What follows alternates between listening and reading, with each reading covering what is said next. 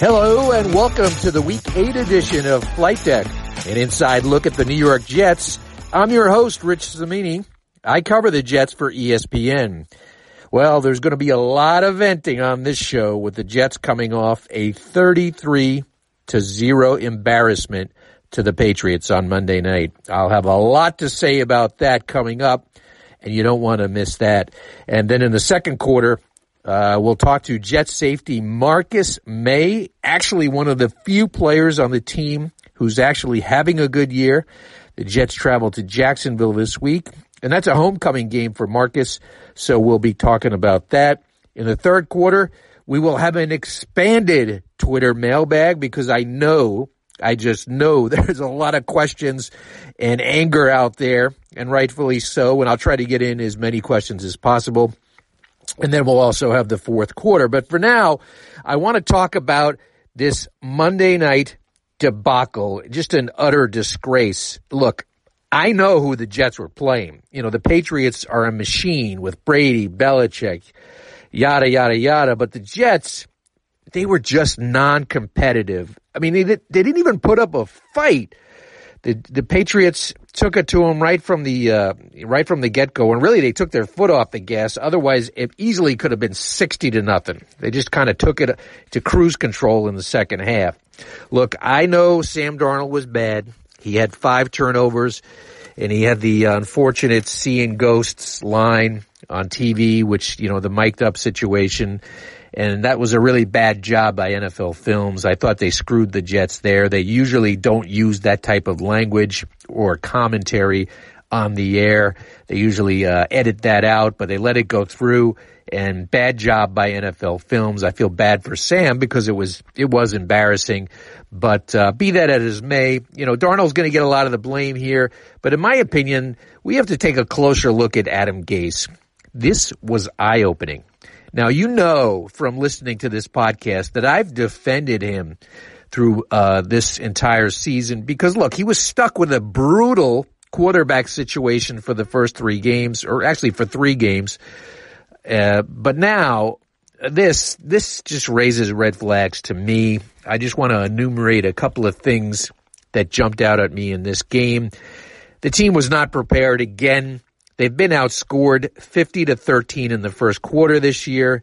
We all know that they've gone 30 games without an opening drive touchdown. I know only six of that is on Adam Gase, so I'm not throwing it in all on his lap. But look, 30 to 50 to 13 in the first quarter. And actually in the two meetings against the Patriots, they were outscored 44 to nothing, nothing in the first half of those games.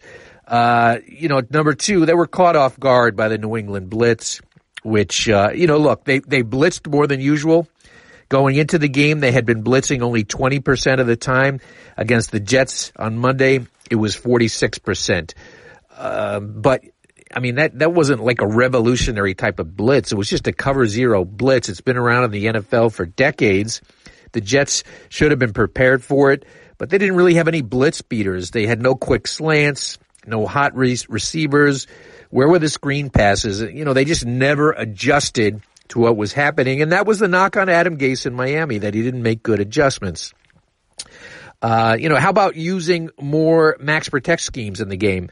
You know, the Jets used two tight ends, I think only five times I counted in this game. So they kept their three receiver package on the field, which of course kept New England's nickel package on the field. And their nickel package is freaking great. I mean, they have like 18 interceptions this year. So the Jets really played to New England's strength, and I thought that was curious. And number four, the Jets' offensive line is just a mess. I mean, we're not talking about guys just getting beat physically. They just look confused. In the middle of the game, I received a text from a friend of mine. He's an NFL scout. He's been in the league for 40 years.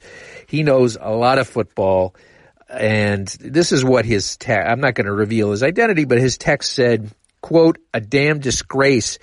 They can't slide the line to the overlo- overload blitz side. Get the, get the OC and the OL coach fired. Wow, this is some pretty harsh stuff here, but this is the way the Jets have been playing. Now, I might not be an expert, an X's and O's expert like a Dan Orlovsky, uh, who does a great job for ESPN, but I've covered the NFL for 30 years, and I know when it stinks and this stinks.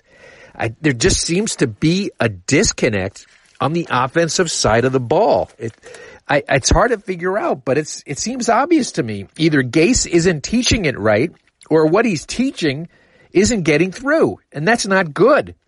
Is talent an issue? Well, sure, talent. You know, the talent is isn't great, but it's not one in five bad. The talent isn't as bad as only eight offensive points in three division games. It's not that bad. And besides, Gase knows this division. He spent three years in Miami, so he's supposed to be somewhat of an equalizer here, but that really hasn't been the case at all. Right now, the Jets just look like a, a poorly coached team, and I'm not going to bury Gase six games into the job. I mean, come on, people. Let's relax a little bit. But I will say this. This New England game, I think, is going to be a turning point for him. He can either rally the team and use it as kind of a springboard for the rest of the season, the so-called soft part of their schedule. Notice I said so-called, or it's just going to break them apart, you know, and they'll go south. And, you know, and that would be a bad look for Gase's job security. The last thing they, you know, need, you know, the last thing Chris Con- Christopher Johnson, the CEO, wants is a one and done coach. But man, they're just not heading in a different, uh, a good direction. So that's why I think they've reached a pressure point for Adam Gase. And speaking of the South, going south, the Jets will be doing exactly that for the next two weeks. They're going to Florida to play Jacksonville and Miami back to back weeks.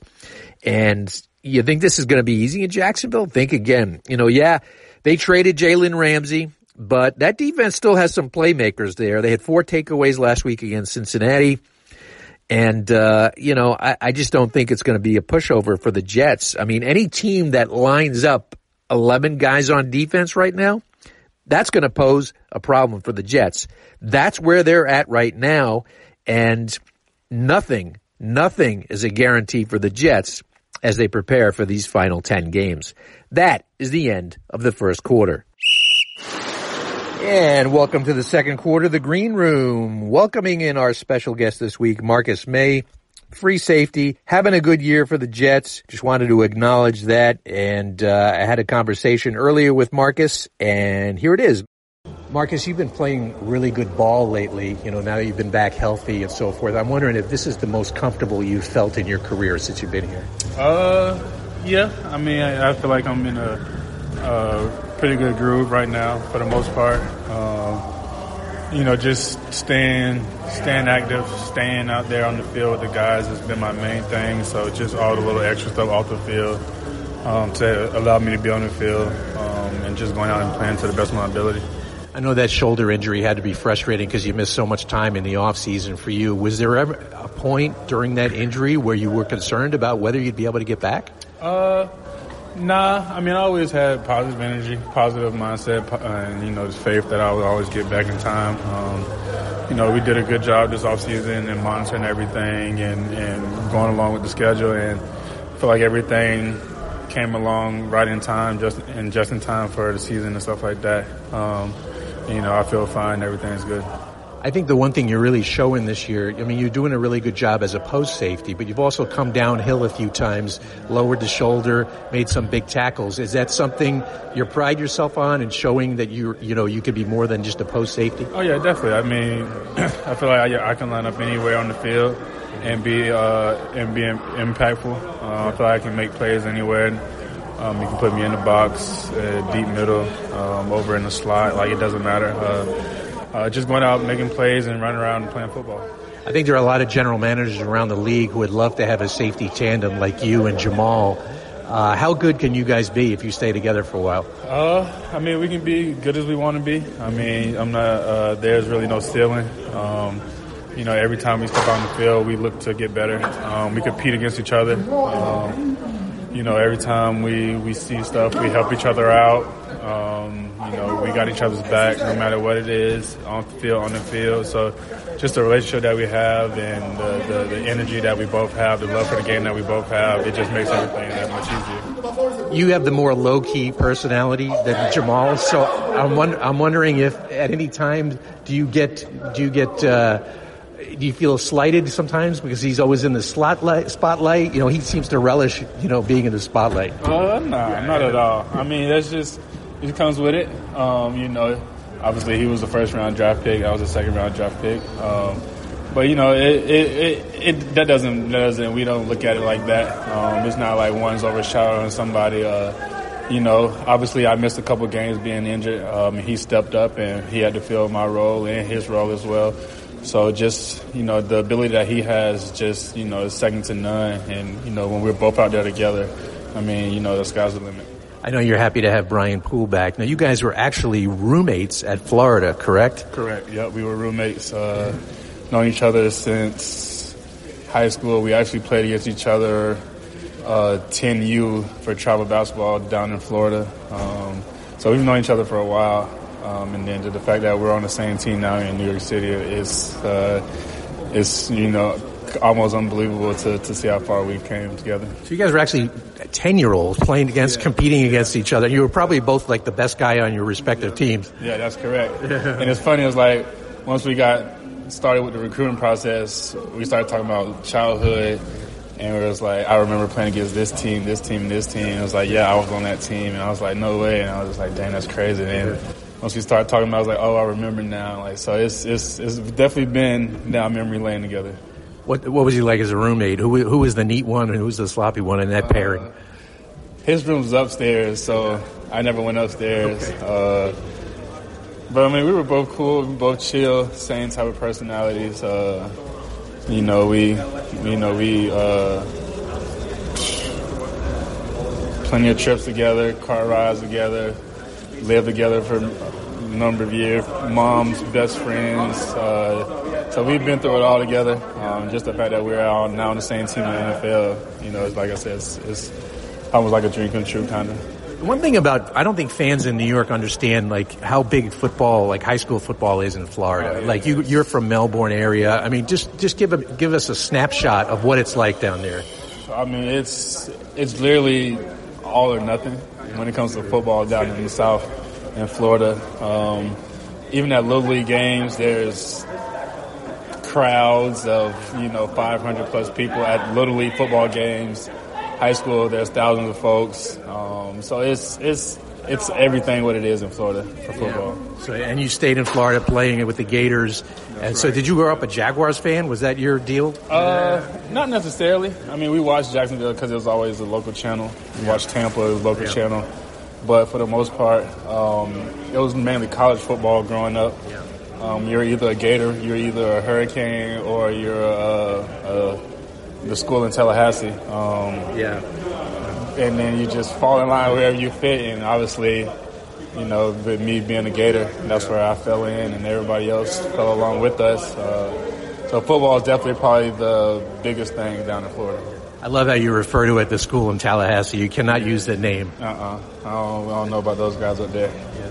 And just uh, when you when you get a chance to play football professionally in the state of Florida, what's it like? You get a big home crowd. Oh, uh, yeah, it's, it's, it's almost like a homecoming. Yeah. Um, you know, you get all your family, you get all your friends from local. Um, anybody that comes in town, they love going back home to Florida to play football. Uh, just the grass, the weather, uh, you can't beat it. It's it's perfect, perfect football weather. Well, I wish you the best of luck the rest of the season. Thank you, Marcus Maye. Thank you. And this is the third quarter, an expanded Twitter mailbag. I promised, and I will deliver. Let's get right to it with a question from at Deacon Frost 15. Where do the Jets go from here? Why should the Jet fans believe Sam Darnold is the right quarterback? Deacon, relax. It was one bad game. He was great two weeks ago against Dallas. This week, not so great. Uh, look, it's going to be a roller coaster with a young quarterback. Ride it out. He'll be fine. At Danny Bags one, with the rest of the NFL watching, do you think they will uh, now change their defensive game plan to scare Sam? That, of course, is a reference to the seeing ghost quote, which I don't think had anything to do with him being scared. It was just him not identifying defenders in the uh, blitz packages. But you know, you're right. And Adam Gase even said it after the game. Teams are going to go to school on this film and do the same thing until the Jets stop it. So they can expect to see a lot of blitzes. And until they make teams pay with long pass plays, they're going to keep on seeing the blitzes. Next question comes from at NCDONR.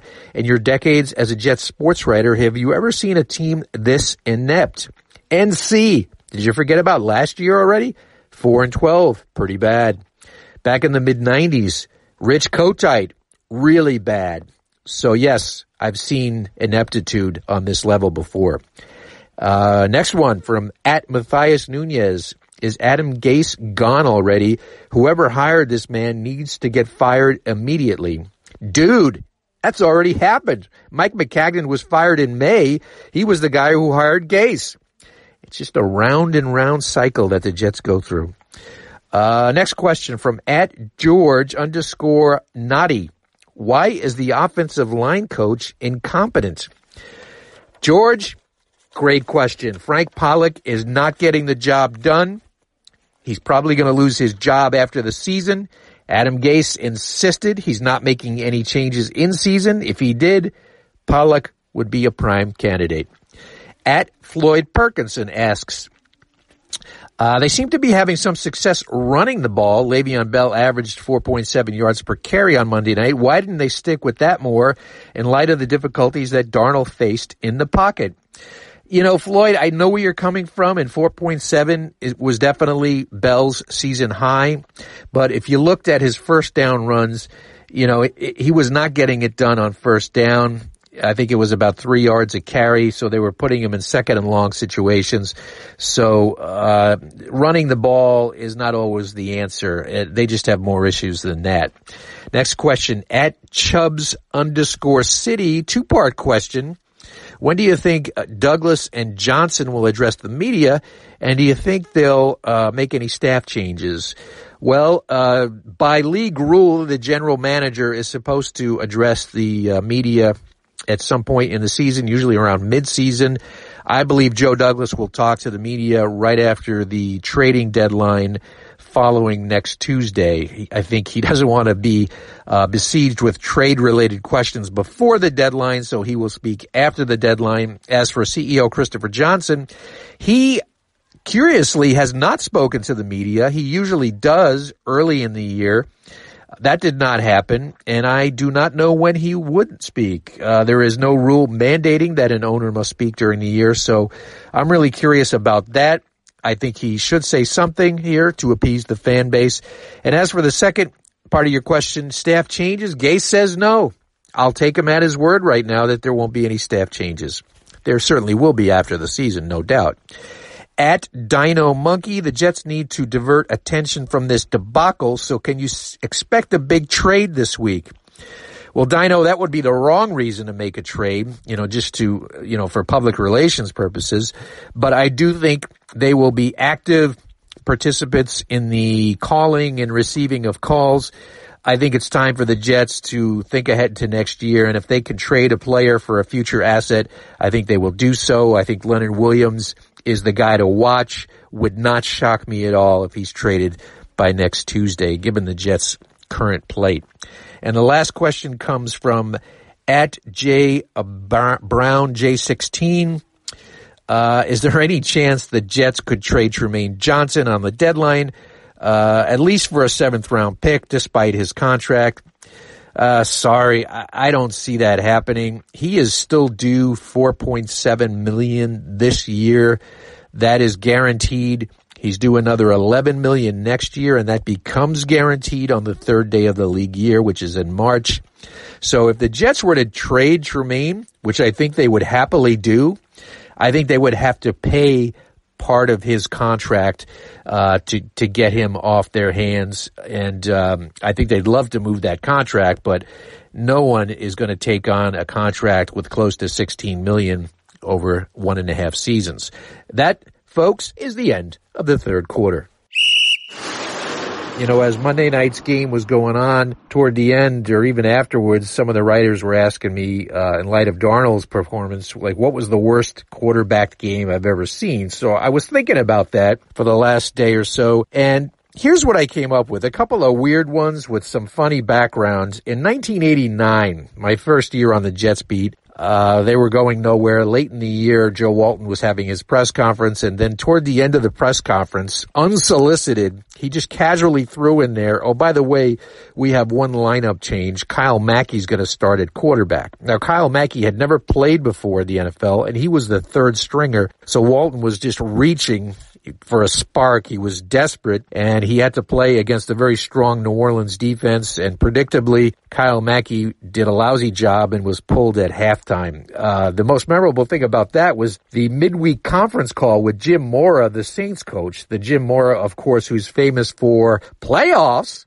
Playoffs? Well, when we told Jim Mora that Kyle Mackey was starting, he was so shocked that he said, are you kidding me? Kyle Mackey? So that's what I remember about that. In 1992, Browning Nagle started two games in a row where he actually had a 12 quarterback rating. And shockingly, Bruce Coslet just kept on carting him out there. Uh, wouldn't bench Browning Nagle that year. Browning had a, a really bad year. Eight touchdown passes, 20 interceptions. He was probably a lot better at singing after hours karaoke in the local bars than he was playing quarterback in the NFL. Of course, there was the Ryan Fitzpatrick six pick game in Kansas City in 2016. That was incredibly, the Jets were still in that game and, and, and Fitzy just kept on slinging those interceptions and the game became famous afterwards. I remember walking in the locker room and feeling a weird, really weird vibe and then finding out afterwards that Brandon Marshall and Sheldon Richardson nearly came to blows in the locker room and have, had to be separated. Uh, Darrelle Revis later saying that incident, you know, was a dark cloud that hung over the Jets for the entire season. And lastly, uh, the game, maybe one of the worst quarterback games in Jet history was actually their best quarterback, Joe Namath in 1976. They were playing the Cincinnati Bengals. It was December at a cold and windy Shea Stadium. It was the final game of the year. It was actually the final game of Namath's career with the Jets, and he was awful.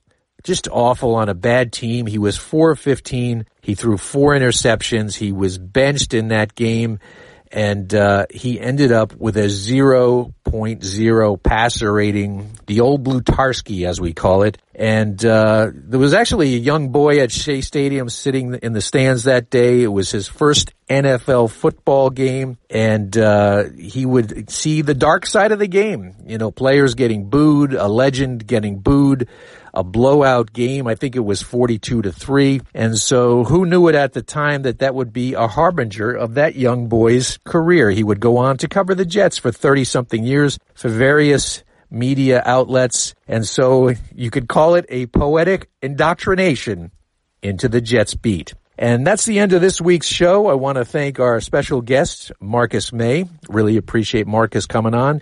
And thanks to my producer, Jeff Scopin, for putting it all together. Uh, just a reminder, please subscribe to the podcast. You can find Flight Deck with Rich Cimini on any of the places where you find your podcasts. That's the end of this week's show. Next week we'll be back as the Jets in week nine will be going to Miami, a game that I think we would call a must win. Yes, Yes, a must win. Until then, just remember, when in doubt, don't punt. Go for it.